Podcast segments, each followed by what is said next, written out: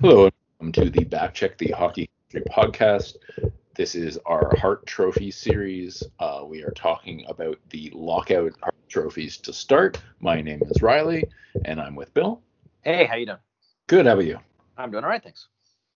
And so we are we are continuing our series. This is part seven, and we are uh, starting with the po- first post lockout season, um, which was a, a big change uh, scoring wise, at least individual scoring wise. I don't remember the exact how many goals per game per team went up, but I think it was a couple. Memory serves. Oh yeah, it, it was it was a big change. Yeah. Yeah, and to give you an example, Joe Thornton led the league with 125 points, which was the most in a number of years. I feel like uh, seven, depending on whether you include the lockout as a season or not. Yeah. Seven years or so, maybe maybe even closer to nine. Um, Thornton, of course, is the only player in the history of the league, uh, in the history of the Hart Trophy, to win the Hart Trophy playing on two different teams. Uh, those teams were the Boston Bruins and the San Jose Sharks. The Boston Bruins were not good. The Sharks were um, better. the Sharks were like the Sharks were a playoff team. They were not great.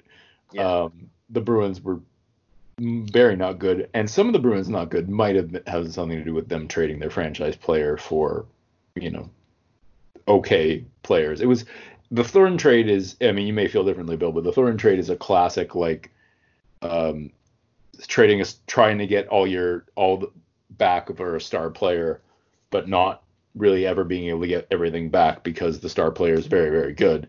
Because Yeah, like yeah. Marco Sturm is a good player, and like uh, one of the Stuarts was in that. One of the Stuart defensemen, Brad. I don't remember Mark Yeah, probably. one of them. Um, you know, and like you got decent players back, but you didn't replace uh, the best passer of his generation.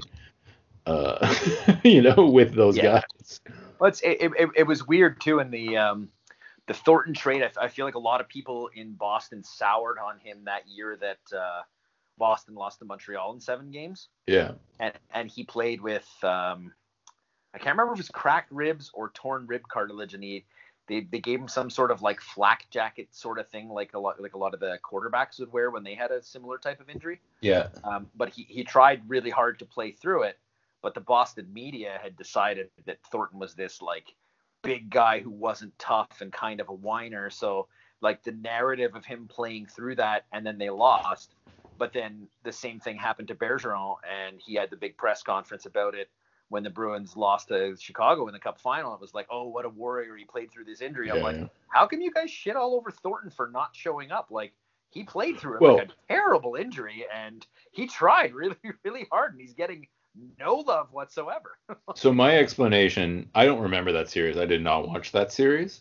But my explanation is if you want to be really superficial, you look at his stat line minus six, zero points in seven games, playing 21 and a half minutes a night. And if Yeah, you don't know so about the that he can't injury. Yeah, yeah, if you don't know about the injury, that seems, uh, yeah, like know. he just didn't show up. Yeah, yeah, yeah. But the stupid thing is, I mean, Boston has done, Boston has a long history, recent history of trading away good players for cents, not, no, not very few cents on the dollar, but cents on the dollar, right? Like, yeah, like whether, whether it's a 75 cent for a dollar trade or a 50 cent Yeah. for a dollar trade. No, it's not like five cents for a dollar, but still, they have a history of trading away players that their fans and the media get mad about, even though they're not. Like Joe Thornton um, played 23 games for the Bruins this season, and he put up 33 points in those 23 games. So clearly he was a bum, you Yeah. know. And now the Bruins sucked, but like, it's hockey. Yeah. It's not basketball, you know. Like he's one guy, and Yeah. and it's like looking at that team, it's it's uh, you know what the what the hell was he supposed to do? Bergeron was was 20, Yeah. and like the other players on the team were like Brad Boyes, who had one of the best seasons of his career that year, Glen Murray, who was 33, Sergei Samsonov, who was revealing himself to have been a bit of a, you know, his rookie season being, I believe, his best year of his career. Like, Yeah. this is not Joe Thornton's fault No. that the team sucked. It's possibly the management who decided to trade Joe Thornton. It's possibly their fault. Anyway. Yeah, well, and and then and then you know the Boston media has this this famous tendency to once the guy's been traded, then they like run him down and oh yeah, they leak all sorts of shit. He had a big drinking problem. Uh, Did you, Bill? Did you Yes. know that Dougie Hamilton likes art galleries, yes, he does. and you know that that's locker room cancer? oh, it absolutely. Because apparently it is. Both both in Boston and Calgary, it's terrible to look, go to art galleries by yourself. Yeah. Well, I mean, they, they were they were already doing they were already doing that to Caberlet when he's still playing for the team.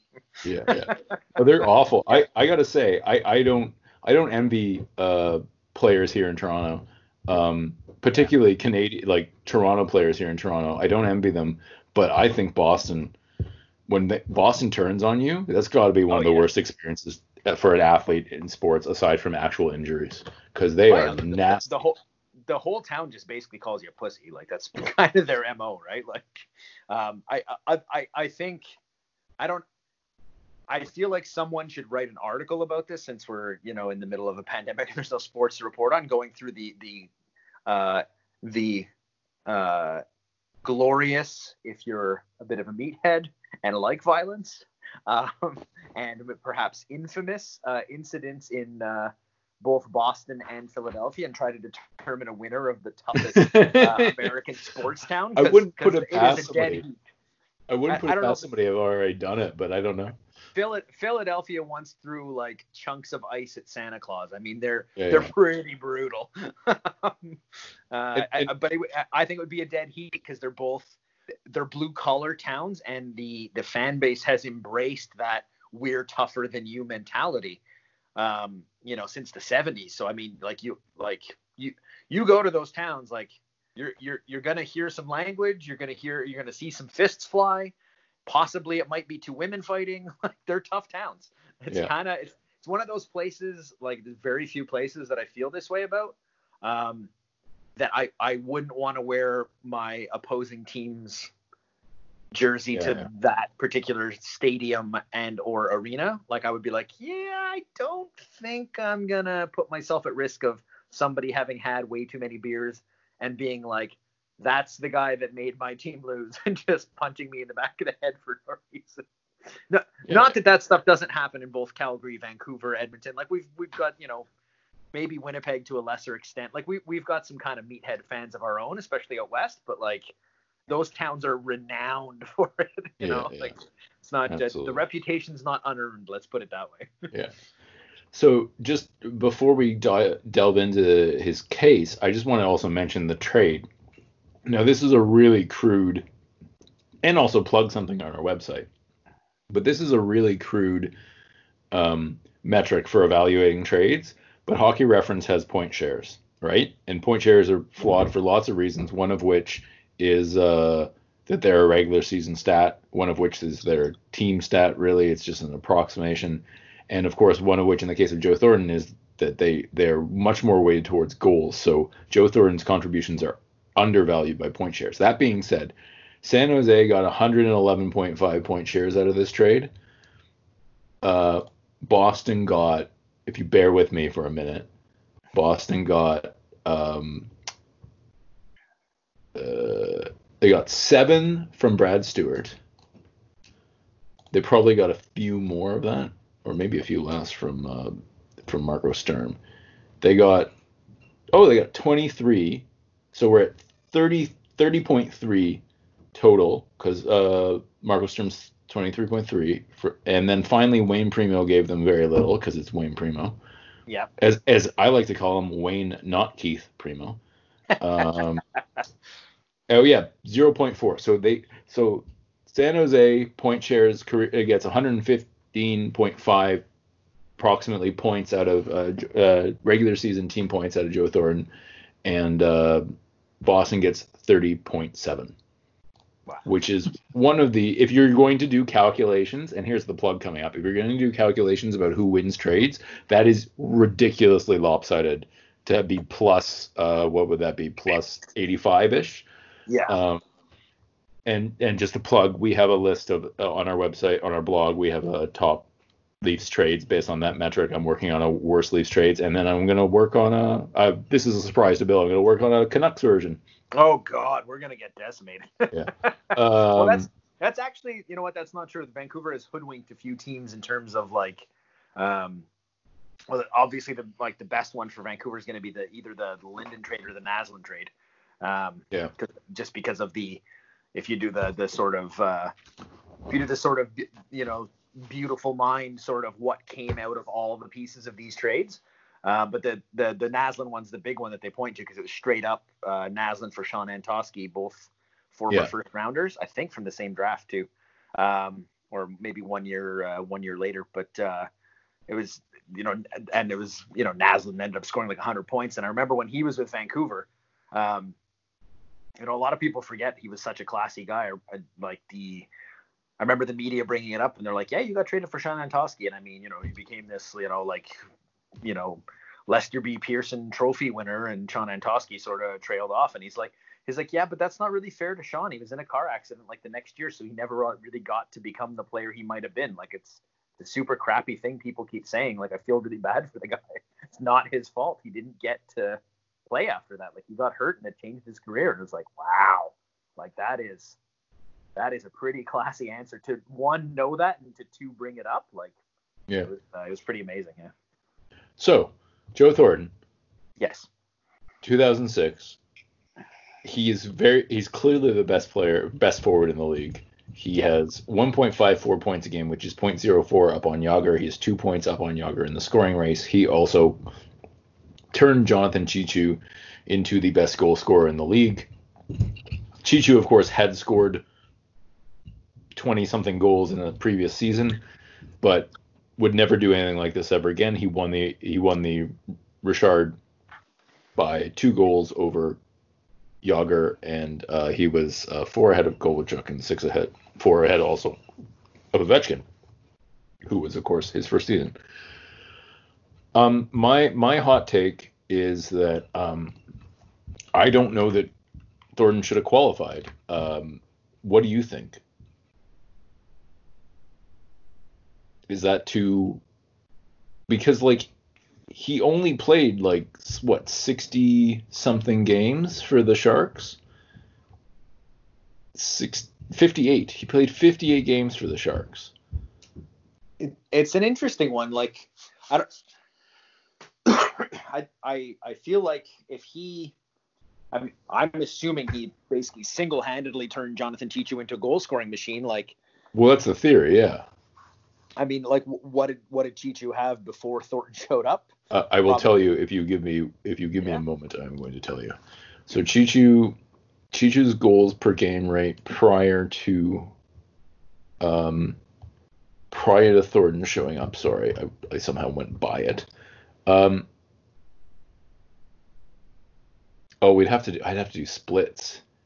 But like, okay. so in the previous season, his yeah. so the previous season was point God damn it. Did you hear that? yep. So uh, just everyone who's listening in the future, we are in uh we're in pand it's still the pandemic when we're recording this and every everything comes to, there's always deliveries. Um and they only ring the I swear they only ring the door uh, bell when I'm trying to uh, podcast. um so 0.35 goals per game, which he just about doubled when Joe Thornton showed up. The problem is I don't know the splits. Yeah. Um, I think the only way we could do that is I'd have to deep dive into uh, into Hockey References Play Finder, and that would take me a long time. Yeah, yeah. I, um, but I mean, it's safe to say everybody knows this is what happened because he never the next year with Thornton he was at 0.49, and then he never he was, and then his yeah. career basically tailed off. Yeah, yeah, yeah. I mean, we know it, he did that, but like this this here I go back to a couple of things. First of all, it's only 58 games, and also the Sharks were not great. They weren't great, but like is is you know does them getting Thornton propel them to being a playoff team, whereas they probably would have missed without him? I think it's that's possible. Yeah. Yeah. I mean, like, what were they the year before? Let's look them up the year before. I mean, it's not like they didn't have good players though, right? Because they had yeah, they had young Marleau and they had Damphousse and um, and he, even uh, even Sturm, who he was traded for, is not like he's not a terrible player. Um, yeah, he's yeah. just not so Thornton good, right? But like, they the they made the uh, they made the conference finals against the Flames in 2004 pre-lockout. Yes. Yeah. yeah. I remember yeah. that team well. Yeah. They yeah they were not a. I mean I don't know how they got off to the the start to the season, I guess I could look up the game logs, but like uh, they um, they were not they were a pretty good team to the the season previously, not the year previously, Yeah. obviously, but the Yeah. season. So uh, let me see. Um, twenty something, twenty games in, they were eight and eight. So twenty. So he came in twenty three games in. So they were eight and eleven. So they were like just below five hundred. Hmm. And they finished the season. Sorry, they finished the season uh, 44, 27, and 11. Okay. So So they definitely they definitely were better with Thornton, yeah. with Thornton for sure. Yeah. That's not I mean, how- How could they not be? He had 125 Yeah, yeah. points that year. Yeah, yeah, yeah. Well, and and I, I bet you I bet you Boston didn't do as well once they traded Thornton too. Um, Oh yeah, I think that's that, yes, yes. I think that's safe to say. yeah. So like I mean, th- to me, the fact that he got traded is more like a Boston being stupid and didn't like him, um, or thought he was this. They would never win with him, so might as well get the best deal we can now. Or I, I don't know what their thinking was behind it, but like a lot of times when a player like that gets dealt out of a place where they were not uh, something was something else was going on or there was a perception or they were going to have to start paying him big money and they didn't think he'd be the guy like there's a there's a long list of hockey trades like that that have happened um, Doug Gilmour being a good example of that um, Yeah. twice getting Yeah. traded from St. Louis to Calgary winning a cup and then going to Toronto and almost winning a cup um, you know like both times he was traded, you're like, you are not getting the value for this player. Why is he getting dealt? And it's, you know, it, it really, really curious. I know our buddy Mike, big Flames fan, still to this day decries the Gary Leeman for Doug Gilmour trade as being Yeah. the worst trade in NHL history. It's pretty Uh, bad. It's pretty bad, but I mean, you know, Gary Leeman was not a terrible player. Yeah. Um, but it, you know, kind of could be. But it's like, wh- why did a guy that good get dealt? And I, I think in the old days, a lot of it used to be financial considerations. Um, but by the time Thornton gets traded here, they have a salary cap. So like, is it because they're worried he's going to max out their cap and he won't be the guy to lead them to the promised land? Like, but I, I feel like the media had already turned on him and the fans had turned on him. Like Yeah. they just didn't like him and they thought he like, oh yeah, he's big, but he has no heart. We got to get rid of him. Yeah. Never win in the playoffs with a guy like this. And um, I know th- th- that's the thing. He's a big guy and he looks like he should be tough as nails, but he really uses his size to make these incredible passes. Yeah. Um, you know, and he, I'm sure he, you know, he can fight. He just would rather use his hands for dishing the puck. but in, in a town like Boston, that that doesn't work. you can't be a finesse player in that town. It just doesn't work for you. Like, Yeah, and, I, and all this is so. I just think this is a perfect example of why the league needs a best player award and an MVP, because I think Thornton is the best player in the league this year. yeah. But I, But I I- mean, he already won the Art Ross, so like that's kind of the best player award. Yeah, yeah, well, yeah. I mean, sure. If you want to, if you want to look at it that way, that's fine. I just, I just, I have a problem with like, he played 58 games for the Sharks. The Sharks were the 11th best team, uh, by points by uh, SRS. Oh, they were the eighth best team by SRS. It's, it's not the worst in the world. Yeah. Okay. But Um, like, who else are you going to give it to? You're going to give it to I'm gonna or Lid- no, well, I, I have a. Who was the second person you said? Lidstrom? Lidstrom. Yeah, I'm giving it to Lidstrom. That's who I give it to. Okay. I- He had 80 points in 80 games. Yeah. Uh, as a defenseman, and and they were hands down the best team in the league, hands down. yeah, and he's and he's a perennial Norris Trophy winner. Yeah. Um, and that was one of his better years. To to me, if you're going to give it to Lidstrom, I think that's the year. Yeah. Um, but I think only with, with the caveat that you're only disqualifying disqualifying Thornton because he played for two teams. Yes. Yeah. So Yeah, and I, I'm okay with that personally because like and, and and then and then Jagr wouldn't get consideration because the Rangers were trash, right? the Rangers were the same as the Sharks. Yeah. Oh, They were okay. roughly the same team as the Sharks. They had like, if you look up their numbers, they're very. They had one more point, and their SRS is .01 better than the, or sorry, .02 better than the Sharks. They're basically the same. Okay, so they're basically the same team, but he he scores 54 goals, finishing two behind Cheechoo, and Yeah. all and finishes two points behind Thornton. Yeah. That's that's sort of putting Jagr as the like I do everything for my team guy. Yeah, yeah, absolutely. Yeah, I think so you can I- make a case for Jagr over Thornton. but I- my think vote I is for go- I think I might go Jagr then. I Okay. Just Look because just because Disagreeing. Lidstrom was on the best team, had a lot more. Obviously, Lidstrom's you know he's the reason that they're so elite, probably. Yeah. Um, but you know he has Datsyuk, he has some other guys on that list with votes, whereas Jagr's like, I'm a one man show here. Like who else did the Rangers even have at that point that was good? I don't know. Was Kovalev on there back then? I have no idea. Um, Nylander? I don't know. Uh, I don't know who was on that 2000. Who cares about the 2006 Rangers? I Nobody. don't, I don't know who was on that team. Nobody. I don't care about any Rangers teams. Listen, I'm-. I'm good. I'm. You know me. I'm just concerned with precedents, right? And I, like, I agree. Yeah. I I I like Jagr's case better than Thornton's just because I don't like the precedent of giving the MVP again. If it's best player, I'm cool with it.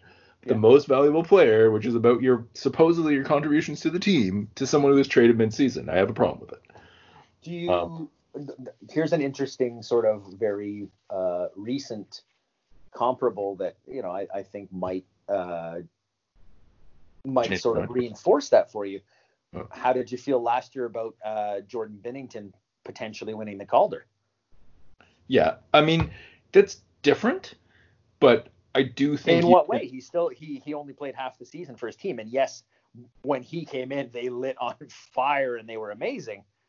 But he still No, no, you're you know you're right. You're right. I guess I think when I think of the MVP, I think of the word value and I get hung up on it. yeah. And I agree though, because we have the same problem in the NBA with with uh, like a couple years ago with uh, Joel Embiid not playing much, or with um, this year was it this year? Yeah, with Zion Williamson not playing much. Yeah. But but being ridiculous and people being like, well, we should give it to him even though he's played 15 games because Yeah. he's very clearly the best player. But like, no, you got to give it to Ja Morant. Ja Morant played the whole season. Yeah. Um. I I I yeah. I mean, I'm I'm sympathetic to people who are like Binnington doesn't deserve it. Absolutely. Yeah, Um, I mean, I, it's it's like It's a it's a whole season award. yeah, well, it's it, it, it it's uh a lot of people were saying that like oh you know Binnington should have won it over Pettersson and I'm like yeah but the year before Boeser didn't get it because he got hurt so Yeah. yeah there's kind of like you know the, the injuries giveth and the injuries taketh away Yeah. um And I mean, I- it's a it's a spectrum, right? Like it depends how many games you missed, and I don't know what that line is. But like if you're talking about they played only two thirds or half the season, you really got to think like you can't Yeah. give this award to someone who plays half the season or two thirds of the season. I think what the NHL should do is uh like full stop put out an official games limit like if he didn't play this many games you're not allowed to vote for him if it's 60 Yeah, games you know what though? and and, di- and different for goalies, obviously. Um, but like, But it creates there's a minimum controversy when the rules aren't established. I know, but that they should. They really Yeah. should. I, I agree. I wish there were guidelines as to these things, but like I, I know why they don't do it. So Well, maybe you should. Maybe we should write an impassioned letter to Gary Bettman and be like, "Hey, should. you're not doing very much right now, so uh, Yeah, how about you get yeah. Actually, I, I- I think he is probably doing a lot of things behind the scenes to try to figure out a way to have some hockey being played, but I don't think it's going to happen. Yeah. So up next we have 2007 with Sidney Crosby's first. Uh, the Penguins were not great. They were eighth in points and 12th in SRS. So compare that. I was complaining about the Sharks, who were 11th in points and eighth in SRS or something like that. They were actually better than the numbers suggest. The Penguins were worse than their numbers suggests. Um, but Crosby led the league with 120 points, six ahead of Joe Thornton. He actually didn't lead the league in assists or goals, though. He had 84 assists, and he had uh, I don't know how many goals, whatever that would be, 30 what 36 goals, I guess. Um, and uh, so so and then points per game, um, he was well ahead of Thornton this time. He was 0.13 points per game ahead of Thornton, so that's significantly better than the Thornton was ahead of uh, ahead of Jagr. Um, so the thing so I'm okay with this one. I don't know about you. And one of the reasons is is because uh, the Sabres and the Red Wings. This is this is the great Sabres. This is the Danny Briere. Oh, is amazing yeah. on the Sabres year, and um, so the Sabres and Red Wings tied for first. Uh, though uh, SRS suggests the Red Wings were the better team, and and I'd say given that it's pretty easy to give it to the Art Ross leader because the the Penguins were a playoff team, and it's like if you're like if you're gonna go with best player on best team, you really gotta figure like you gotta struggle between well, do I give it to the Sabres or do I give it to the Red Wings? Yeah. I, I I'm okay with Crosby, and I, I feel like because he's Crosby and was the first overall pick, and you know he's sort of the next one. I feel like. Well, we know now too, right? Like. Yeah, but but it was like almost in the way that when Lemieux finally won one, you're like, we're dying to give this guy one because we know he's the yeah. next great player. Yeah. Um, so there's a certain sentiment of like, when can we give him his first one? And basically, the, the minute he has a contending season for it, you're going to give it to him. Yeah. Um, and I feel like that's what happened here. But as well, if you look at the voting, the next two closest voters are Luongo and Brodeur, and almost evenly split. I think 25 to 21 in first place votes there yeah. goes your whole goalie thing again. And yes, they were extremely valuable goalies and both had incredible seasons. I, I, remember that season when he got traded to Vancouver, and it was like, is this guy's really that good? Well, how come yeah. he sucked in Florida? Like, wow, their team's terrible. Yeah, he didn't suck in Florida. He was great in Florida. well, he was great. Just the rest of the team was so yeah, bad that it didn't really show. Yeah, um, But it's like all of a sudden you're like, wow, now his stats. It's not just I have the most saves in the league because I face 50 shots a night. It's like this guy's really good. Um, and, and, of course, Brodeur is you know wins the Vezina, and he's you know he's he's Marty Brodeur. Um, but for them to to be the next two, and then maybe Lecavalier comes in, and Le, that was the year Lecavalier scored 50, right? Yeah. Yeah. So I mean, like I, I feel like Lecavalier probably should have had a few more first place votes, but how, could it not be Crosby, right? They're waiting to anoint him, and I have no problem with him winning. Well, and we also we have the benefit of hindsight in knowing that like aside from that what four year, three year period where his career was completely derailed by concussions. He is, and this is no slouch on Ovechkin. He is the best. Crosby is the best player of his era, right? Yeah, absolutely. And, and I mean, but it, I think all around then, anyway. I, I think even then, I think he still would have won it, but I think it would have been a lot closer of a vote if he hadn't had that sort of like I'm the next big thing. Yeah. Um, for sure. I, I, uh, who else would you have given it to? Luongo or Brodeur? No, probably not. No. Lecavalier, yes, he scored 50, but was he, you know, maybe if it wasn't for Crosby, maybe it would have been Lecavalier's year. I don't know. But to me, it's like, it feels fair to give it to Crosby just based on the the number of points and the the prevailing feeling that even though it was only his second year in the league, he already looked like he was the best player. Well, like, and and just to complicate things, Thornton also, are, in my opinion, has a better case that in that this season, 2007, yeah. because he played the whole season for one team, and uh, and the Sharks were better.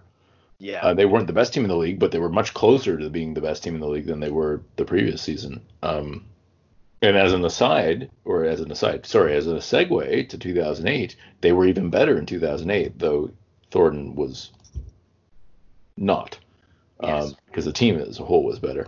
So in 2008, uh, Ovechkin wins his first, and the Capitals are not great. They're 12th in points, and get this, they are 19th in SRS. Wow. So goal differential wise, they shouldn't be making the playoffs. Um, however, Ovechkin is very clearly the best player in the league.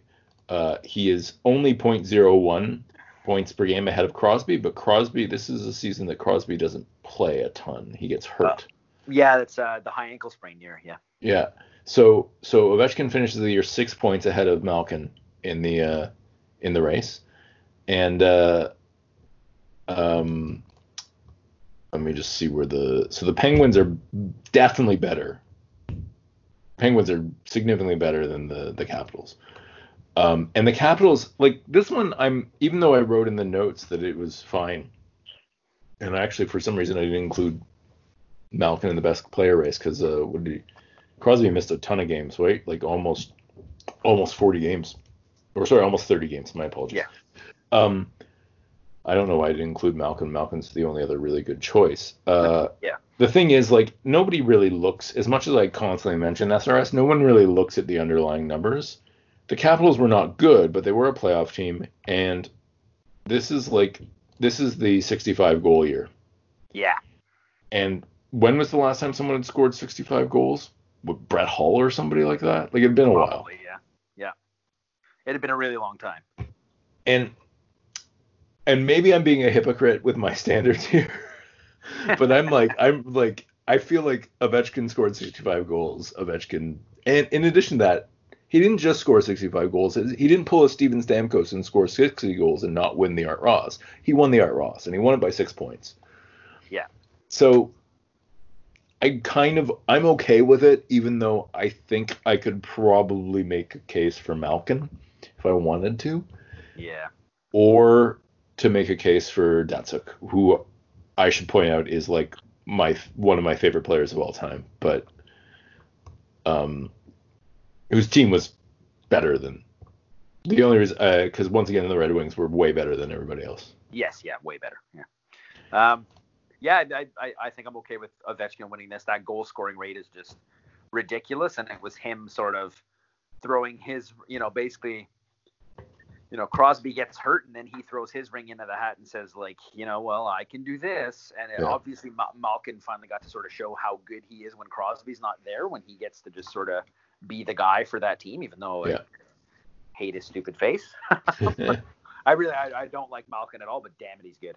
Um, but I, I, I think it's Ovechkin's award for sure. But If Crosby get you know Crosby got hurt and he doesn't qualify, nobody else I think should win that one. If if if somehow the goals had been more evenly distributed and Yeah. the Capitals had not made the playoffs, then I would be thinking about Malkin or Datsyuk. But because they made the playoffs, I'm like, yeah, 65 goals is a lot of goals. Yeah, yeah, Um, all right, so jumping ahead to 2009, we have Ovechkin's second in a row. This time the Capitals were a lot better. They still weren't amazing, but they were a lot better. They were fourth in points, which sounds really good, but they were ninth in SRS. That is still a lot better than what did I say before? 19th. yep. Yeah, 19th. Um, and Ovechkin uh, once again. Uh, oh, he didn't win the Art Ross. My apologies. He gave 110 points, uh, but he did lead uh, points per game just above Malkin, who who was the points leader. Um, the Penguins were uh, not as good as the Capitals in terms of points, and let's look at SRS. The Capitals were they were actually essentially the same team in terms of SRS. So it's a toss up in terms of their actual underlying numbers. Yeah. Um, this definitely feels like a a toss up to me. Like who what do you like better? Do you like the like distributor or do you like the goal scorer? Because what's- like go ahead. It, it, it, to, to me, it's it's an award where people favor a goal scorer over a passer almost every time, right? Yeah. Because they're they're basically in a dead heat for how good they are. Um, to, to, to me, it's like it's it's hard to say uh, that one is better than the other in terms of like an overall player. They're both like incredibly dominant players, and they both can really do some things that not very many people on the planet can do. But you know, Ovech- Ovechkin scoring 56 goals and having even a, a better, uh, ever so slightly better uh, points per game because he played three less games and the, you know finishing three points back, and he's still the better goal scorer Yeah. to me that pushes him over, right? Like if if the if Ovechkin scored 56 goals but he was way lower in points, then you're like, well, 50 goals means a lot, but Malkin's Yeah. really giving his team more value. This is like they're so close in points you could split hairs, and he's 20 goals ahead of him. So to me, to me that pushes it in Ovechkin's favor, pretty pretty substantially, I would say. Okay. Yeah, I mean, I'm I'm good with Ovechkin winning. Yeah. Um, I uh, I mean, I could honestly, it I don't care really. if you pick Malkin or Ovechkin, I'm like, yeah, it's fine. Um, I just while you were talking, I looked up Joe Thornton's case because he he was of course the best player on the best team, and he's so far behind in the. You know, he was almost 30 points behind Malkin in the in the Art Ross race that it's hard to argue. For. Um, all right, so 2010, we have uh, a Canuck. The first, the first ever Hart Trophy by a Canuck, right? yep. Uh, Henrik Sedin. Um, Henrik, uh, the Canucks were sixth in points, but fourth in SRS. They were better than their actual record. Um, and uh, Sedin, uh, Henrik was actually way behind Ovechkin um, in the uh, points per game race, 0.14 behind him. Um, but Ovechkin, I believe, missed some games, if I'm not mistaken. Now, did, do you remember why he missed the games? Did he did he get suspended or hurt? I don't remember. I don't remember why he missed those games. I think he got hurt. Yeah. Like yeah, because it really it really depends, right? Like he missed ten games, which is why he's he's uh what is he three points back of Sedin. Um, I gotta say, I don't love this because the thing is, Ovechkin is way ahead of of Henrik in the uh, points per game race. Yeah. And and the Capitals are the best team in the league. Yes, they are. I think I I think this is this is Ovechkin fatigue. Uh, a little bit of Ovechkin fatigue, and don't forget this is the year where Crosby scores 51, Mm-hmm. and Yeah, yeah, that's true. That's true. beats Ovechkin for goals, and Yeah, finally that's a good breaks point. the 50 goal barrier. And so a lot of people split that vote between Crosby and Ovechkin. You're and right. since Sedin absolutely had did. won the Art Ross, he got a lot of votes.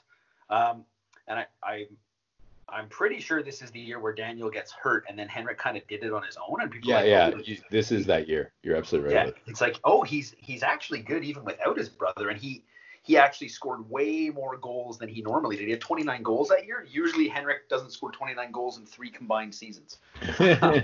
Like seriously, he's just he's not a goal. And it's Yeah. It's like he finally showed like I can do it. I just defer to my brother because he's a better shooter. Like I'm just that kind of Yeah. player, you know. Like I'll shoot if I have to, but Yeah. I'm not I'm not typically going to be the guy who does that, you know. Like it's Yeah. just my brother's got the better wrister, so I give it to him, and he's the finisher. I think. Um, very. But his, I mean, his his assist total is pretty ridiculous. 83 assists. I mean, that's I agree. per game. It's I agree. That's it's a really and it is it's one of the few. I think it's relatively rare to to have 80 assists ever since the crazy era ended. Um, when I say crazy, I mean like the 80s and the early 90s. Um, I just I think Ovechkin's the right choice here, and it, he's the obvious choice. And the only thing I I think you're right. You're you know what you're 100 percent right about the Crosby beating him in goals thing. yeah, But you know, this is back when everyone was trying to get Ovechkin to be a more complete player. Yeah. So he tried, and turns out he was still young enough that he could do it. You know, 1.1, uh, 1.51 points per game, and he only missed 10 games. And Crosby scored 51 goals because Crosby missed one game. You know. Yeah. I I I think. You know, I, I I don't think Henrik is the worst choice by any means. I think he's a he's a good choice. I just think Ovechkin's a better choice. I I I would actually agree with that. Oh. And I I think I know it's tough for me to say, that. um, but I mean, no one is ever going to say that Henrik Sedin was a better player than Alex Ovechkin. That's just not going to happen. Yeah. As much as I love Henrik and how awesome he is, and feel like he's you know was sort of underrated through his whole career. Um, just you know, Yeah. the, the fact the fact that they played together, everybody sort of ah they're a package, but like individually they're both quite outstanding players. Sure, they're better together, but like every time one of them went down with injury, the other one would step up and do some amazing things. You're like, wow, this guy, like these guys are just really good. Um, but Crosby and Ovechkin are another planet. Yeah. So to me, it's they split their vote between I love Crosby, I love Ovechkin, and the people who were like, I'm not voting for either one this year, just all went to Sedin. Yeah. Um, and I mean, he won the Art Ross, so some people just go Art Ross. Yeah, yeah. My vote. So He, I- he's not the worst. He's definitely not a terrible choice. He's Yeah. probably it's it's him or Crosby are the second best choice. yeah. I I'd have to look at. I don't have it right in front of me whether or not the Penguins were that good, but like I, he's not a terrible choice. I just think Ovechkin's the obvious choice, and it's the fatigue plus the Crosby outscoring him. Yeah. Creates the narrative. So I, I think if Ovechkin had played the extra 10 games, he probably would have won the game. yeah, yeah, yeah. Because then he if he plays another, and it would have been hard to argue against it. well, and he would have been ahead of Henrik by a number of points if he'd played. You know, if he kept up his points. and he probably would have been ahead of um, Stamkos and uh, and Yeah. Crosby by a number of goals as well. yeah, yeah. So I, I I think that's why he, he missed 10 games and didn't win it for like a 10 game absence, and it's like man, like that it it, it he really he really should have won three in a row, right? Like Yeah. that's sort of what we're saying. Yeah. But Like it's pretty, it's pretty, it's it's tough to take it away from Henrik, but I think if you're gonna give it to who was the best player and he's also the best player on the best team, I I think you've got to give it to Ovechkin unless you unless your argument is that Henrik kept the Canucks afloat when Daniel was out Yeah. pretty much by himself. Like he was outstandingly good Yeah, yeah. and scored. Yeah. Like I, I think out of his goals, while Daniel was out of the lineup, I think he had like 15 or 20 goals, and it was like, whoa, this guy's. And then Daniel came back. He's like, yeah, I'll go back to pass the puck. Don't worry about it. like, So go back to that. You know, just because I proved I can shoot doesn't mean I'm gonna. speaking so- of Daniel, yes, I know. in 2011, he won. Uh, I believe he won the Art Ross. He did win the Art Ross. However, he didn't win the Hart because Corey Perry won it in one of. There's this has happened a couple times in one That of the. He dragged the, his team to the playoffs narratives. that that that is not the name I was expecting to see in that year. I know I knew that Daniel didn't win it, but I thought for sure it was gonna be Crosby. So, well, Crosby missed half the season. We'll get oh, to that in a second. year. Yeah. Yeah, yeah, Th- yeah. This is the beginning of the Crosby is amazing but doesn't play era, where he would lead the lead the league in points per game but never play enough games to actually get win the Hart. Um, so Perry's team was 10th in points and 16th in our SRS, so almost as bad as Ovechkin's Capitals when they when they won the uh, when he won his first. But um, yeah, so so the narrative was very much Corey Perry uh, dragging his uh, team to the playoffs. I believe he had a flurry in the end of the season where he won the um, he won the uh, Richard leading the league with 50 goals. So the goal scoring numbers are back down to the dead puck era, which is unfortunate. Yeah. Um, so this is Perry's case. He is first in goals, second in goals per game, though. 14th in assists, 26th, 26th in assists per game. Third in points, fourth in points per game, first in goals created, second in goals created per game, second in offensive point shares. So Hockey's re- reference point shares don't even think he's the best offensive player in the league, and ninth in point shares. It is narrative. It is either you believe the Richard winner should win, yeah. or you believe in the narrative because this is sitting the Daniels Award. I yeah. I, I, I would agree. Um, and I, I think maybe at this point, since Henrik had won it the year before, they were like, well, yeah, now he's getting a lot of help from Henrik. Of course he did well. And then, you know, Perry still outscored him and he got no. Was Getzlaff hurt? Is that why, like, I think Getzlaff might have missed some games. I if he missed think. a lot of games, then I, I think maybe that was the year Perry sort of did it on his own, maybe. But, like, Yeah.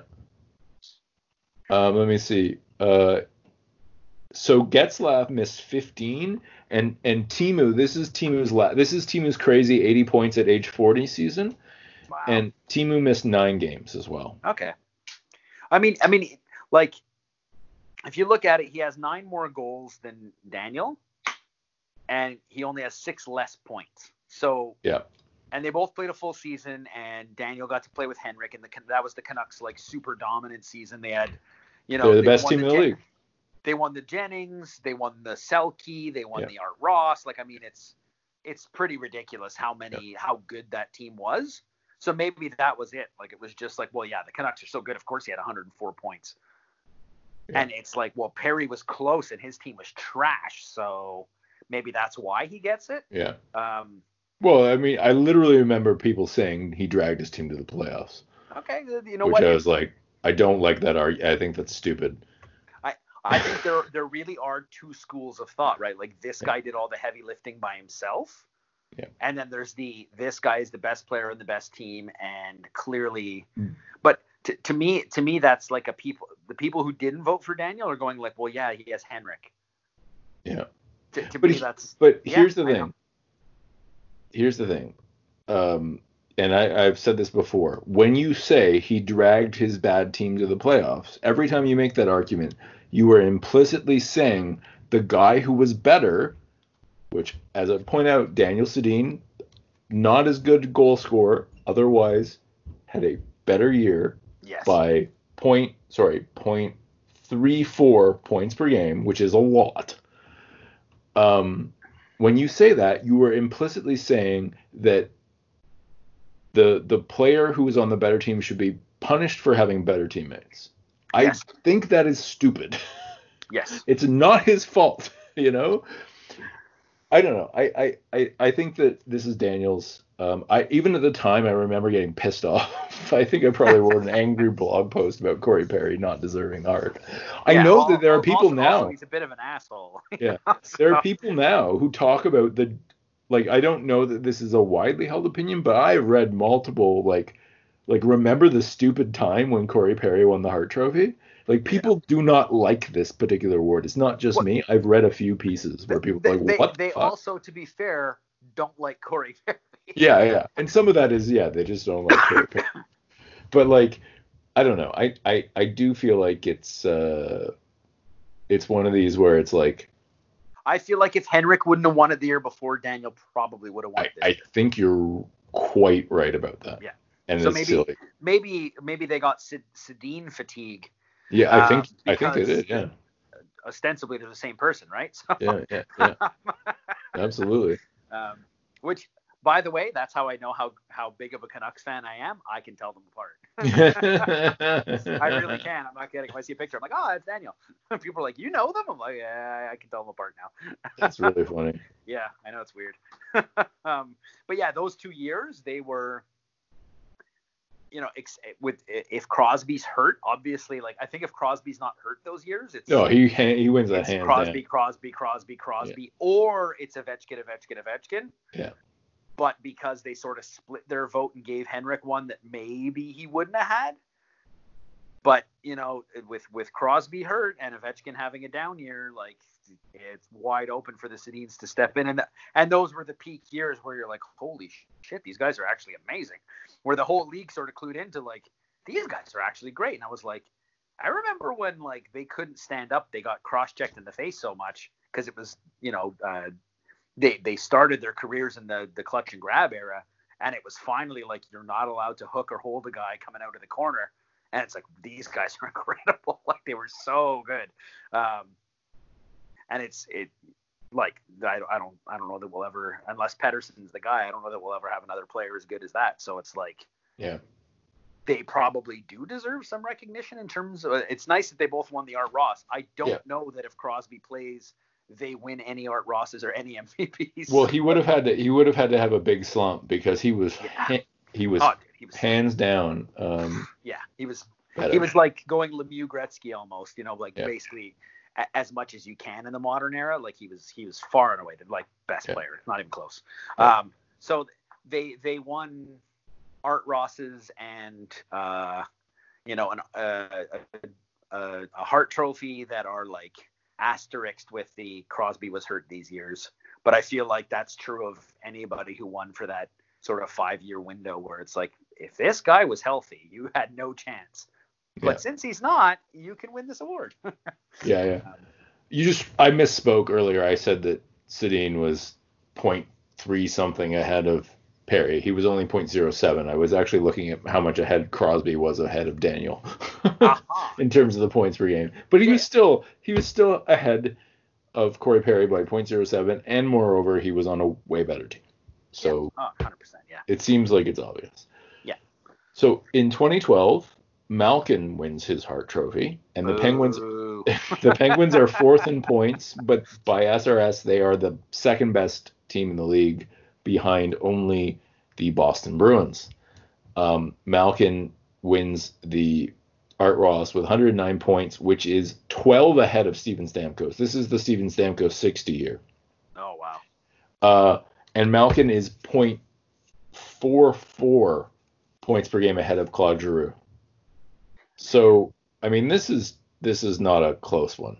No, no. I did. I mean, if if Stamkos scores 60 and Malkin comes in at 30 with a shitload of assists, maybe you could make an argument. But like, Malkin had 50. Yeah. in only 75 games. Like, how are you gonna Yeah. argue against that, right? Like, No, he had a he had a great year, and uh, yeah, I just I don't think there's any debate. Um, so uh, I I think I mean I I can't come up with a better choice uh, No, for this particular season. And I mean the voters felt that way too. They gave him 144 first place votes out of what appears to be 150. So yes, and and you know what? I I've I've already expressed my dislike for Malkin, and I still yeah he's got to win it. Yeah. Every once in a while, you just can't argue against it, no matter how much you might personally dislike a certain player. Yeah, yeah, yeah. So uh, I think we're gonna call this an episode.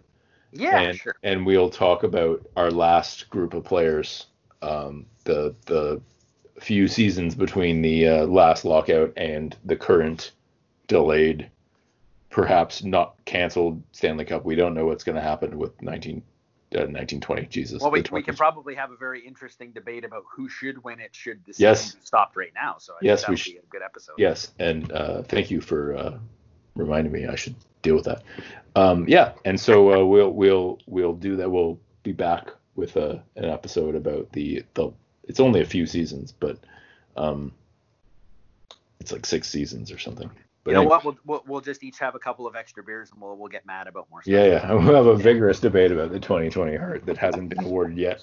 Yeah. I don't know. Um, I don't listen to hockey podcasts right now, but like the basketball podcast I listen to regularly is is is having people on to discuss the MVP as if the season is over, because they basically hmm. decided that they don't think there will be even if playoffs can somehow resume in the summer. They Yeah. don't think there's going to be regular season games, or they think if there's going to be, they're going to be like five or ten just to even up everyone's schedule, and and so they don't think there's going to be enough information to change the vote. So I don't Yeah. know if anyone out there is listening to hockey podcasts, but it would be interesting if people are doing the same thing in the hockey world. Which I got to say, as much as I'm hosting this hockey history podcast, I don't pay as much attention to hockey as I used to. So Yeah, I, I, you know, you know what? I know there's a lot of great podcasts out there. Um, um, uh, Ray and Dregs do one. Um, Ray Ferraro and uh, Darren Dreger, and uh, Down Goes Uh, Brown does one. Down Goes Brown does one. I, I I only read his articles because I have that great athletic subscription. By the way, anybody who's listening to this still, uh, the athletic, if you don't have it, oh my God, is it good? It's totally worth every penny. And if you just keep checking for the deals, you usually get it for about three or four bucks a month. Yeah. Like worth every penny. I mean, the Yep.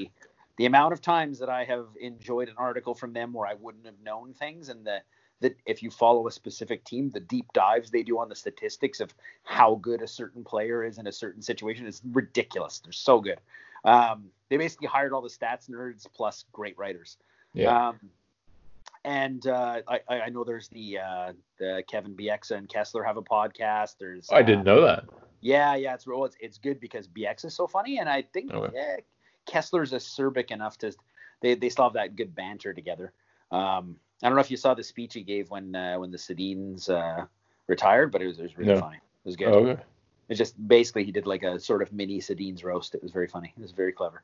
I was like, my brother and I used to be like, he used to pull bonehead moves sometimes. As good of a player as he was, every once in a while, just make a pass. We're like, what the hell was that? And we're like, wow, the guy's got a head full of Napa auto parts. Like, just, you know, he's like, he's got like a like, look at his look at his forehead. He's a bit of a caveman. Like, just every once in a while, he's gonna do caveman things. Um, but he he actually is quite intelligent and graduated from university with a degree from Bowling Green. Um, and it was Okay. when, he, when, when he was a player that. for Vancouver, he used to bring that up in almost every interview to make fun of the other Canucks. Like, I'm the only one here who graduated university. That's blah, pretty blah, funny. blah." yeah, That's it's funny dude. Um, so uh, th- there's a lot of good hockey podcasts out there. I just, I honestly don't have time. In spite of Yeah. it being the pandemic, I don't have time to listen to. Well, everybody everybody I know who's a teacher is saying they are busy. they are busier now.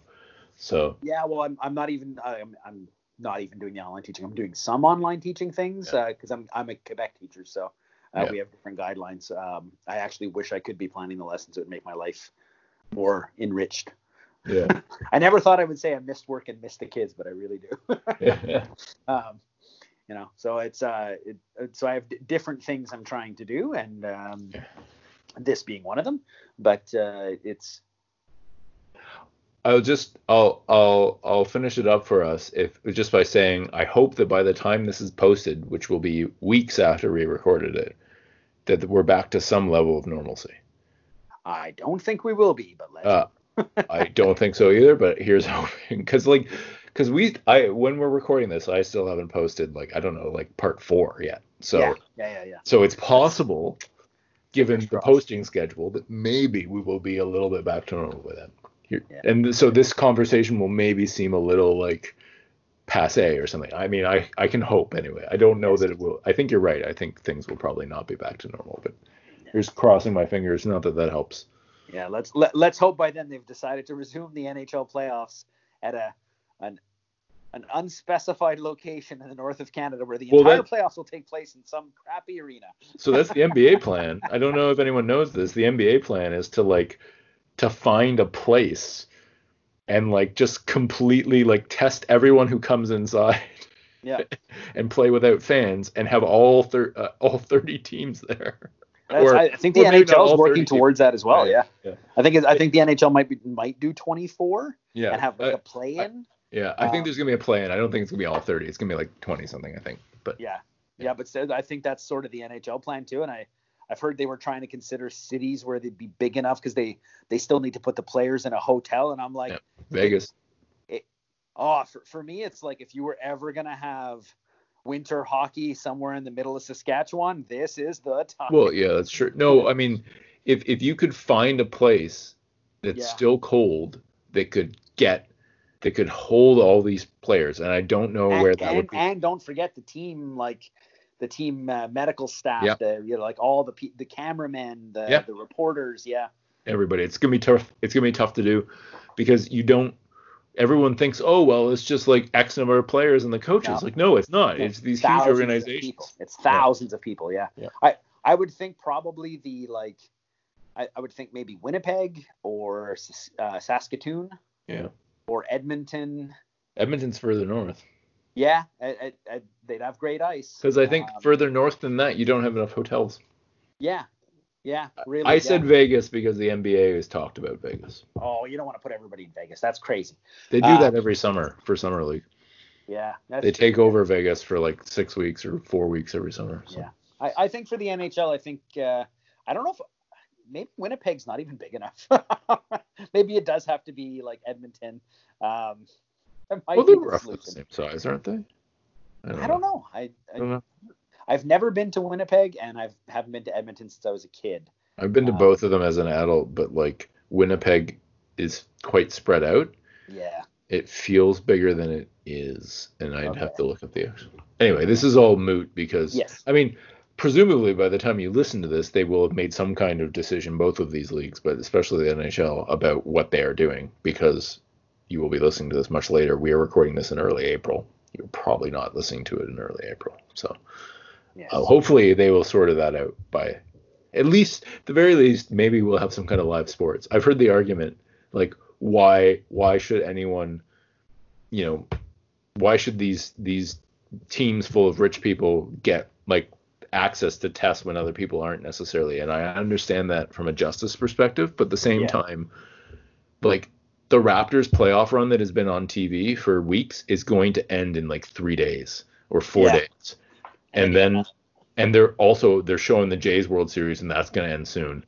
yeah. What are they going to show after that? Like, Well, at some you- point you- we you need know something what? to distract maybe ourselves, you know. maybe that's something that um, that we can do as an episode as well is um, is uh, is is throw something out there where we go through like all time great great uh, great game sevens and see if we can find the footage on YouTube and if we can you know sort of Yeah. put it out there for people as like watch this game and here's why it's great you know and Yeah. go watch it like it's you know maybe we can do that as like a sort of public service thing And as a as a before we go as a plug, the inspiration of this show is actually a basketball podcast called Over and Back, and uh, they that's what they do. That's their thing. cool Is they like one of their many things is they talk about um, classic games of the past. yeah well maybe um, we should get into that Yeah, yeah. I mean, we all need something to do, right? We all need Yeah. something to do. Because it's things are. Uh, I mean, I, my life isn't that changed because I work from home, but like we're all running out of stuff. I think, like I said, the Raptors last playoff that I'm watching every night is going to end soon. I don't know, and then I have to face the despair that everyone else has been feeling and I've been avoiding. I'm, I'm- I'm actually really looking forward to a few more warmer to a few uh, few warmer days so I can get the garden planted. That's basically what I'm looking for. Yeah. yeah. all right, everybody. Uh, stay safe. If if this is still happening, if we are all still self isolating when you listen to this, I please stay safe. Um, and we will be back. Stay at home. shortly with a uh, well in a little while with the fine this the penultimate actually I want to use that word the penultimate episode Great of uh, of this series because there's there's two coming. There's the well anyway you'll you'll find out when we get there. So that's all for us. Thank you for listening. Take care.